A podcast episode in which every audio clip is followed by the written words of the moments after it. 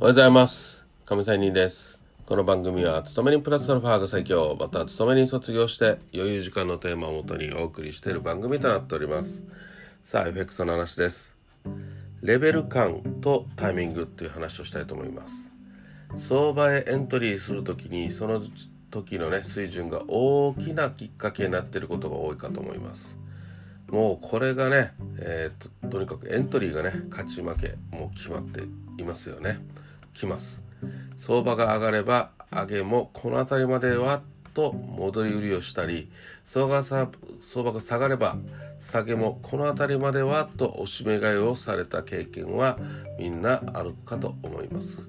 しかしもしその水準の特段の根拠がなくて一種のフィーリングで思っていたとしたらそれはレベル感であってエントリーを決めたということになります。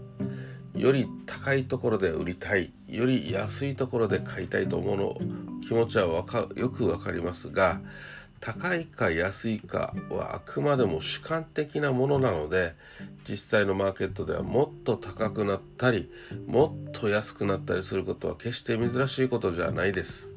そのことは相場の天と底は人知では押し量れるものという相場の格言でも指摘をしています。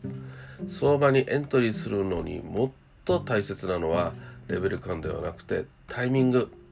波に乗るだと個人的には思っています。しかしそのうまくタイミングを測るっていうのはそんな簡単なことではありません。基本的には自分が思うよりもタイミングは後にやってくることが多いと言えて決して焦って相場に飛び込飛び込まないということが大事です。またタイミングは値動きが修練してくるとその時がやってくることが多いと言います。そしてタイミング重視のエントリーでは水準にこだわらず順張り的に上げてきたら高くでも買う。下げてきたら安くても売る。ということがうまく波に乗るコツかなとは思っております。それではレベル感とタイミング波に乗るとはということを話をしました。それでは今日も良い一日を生き残っていきましょう。また明日。See you!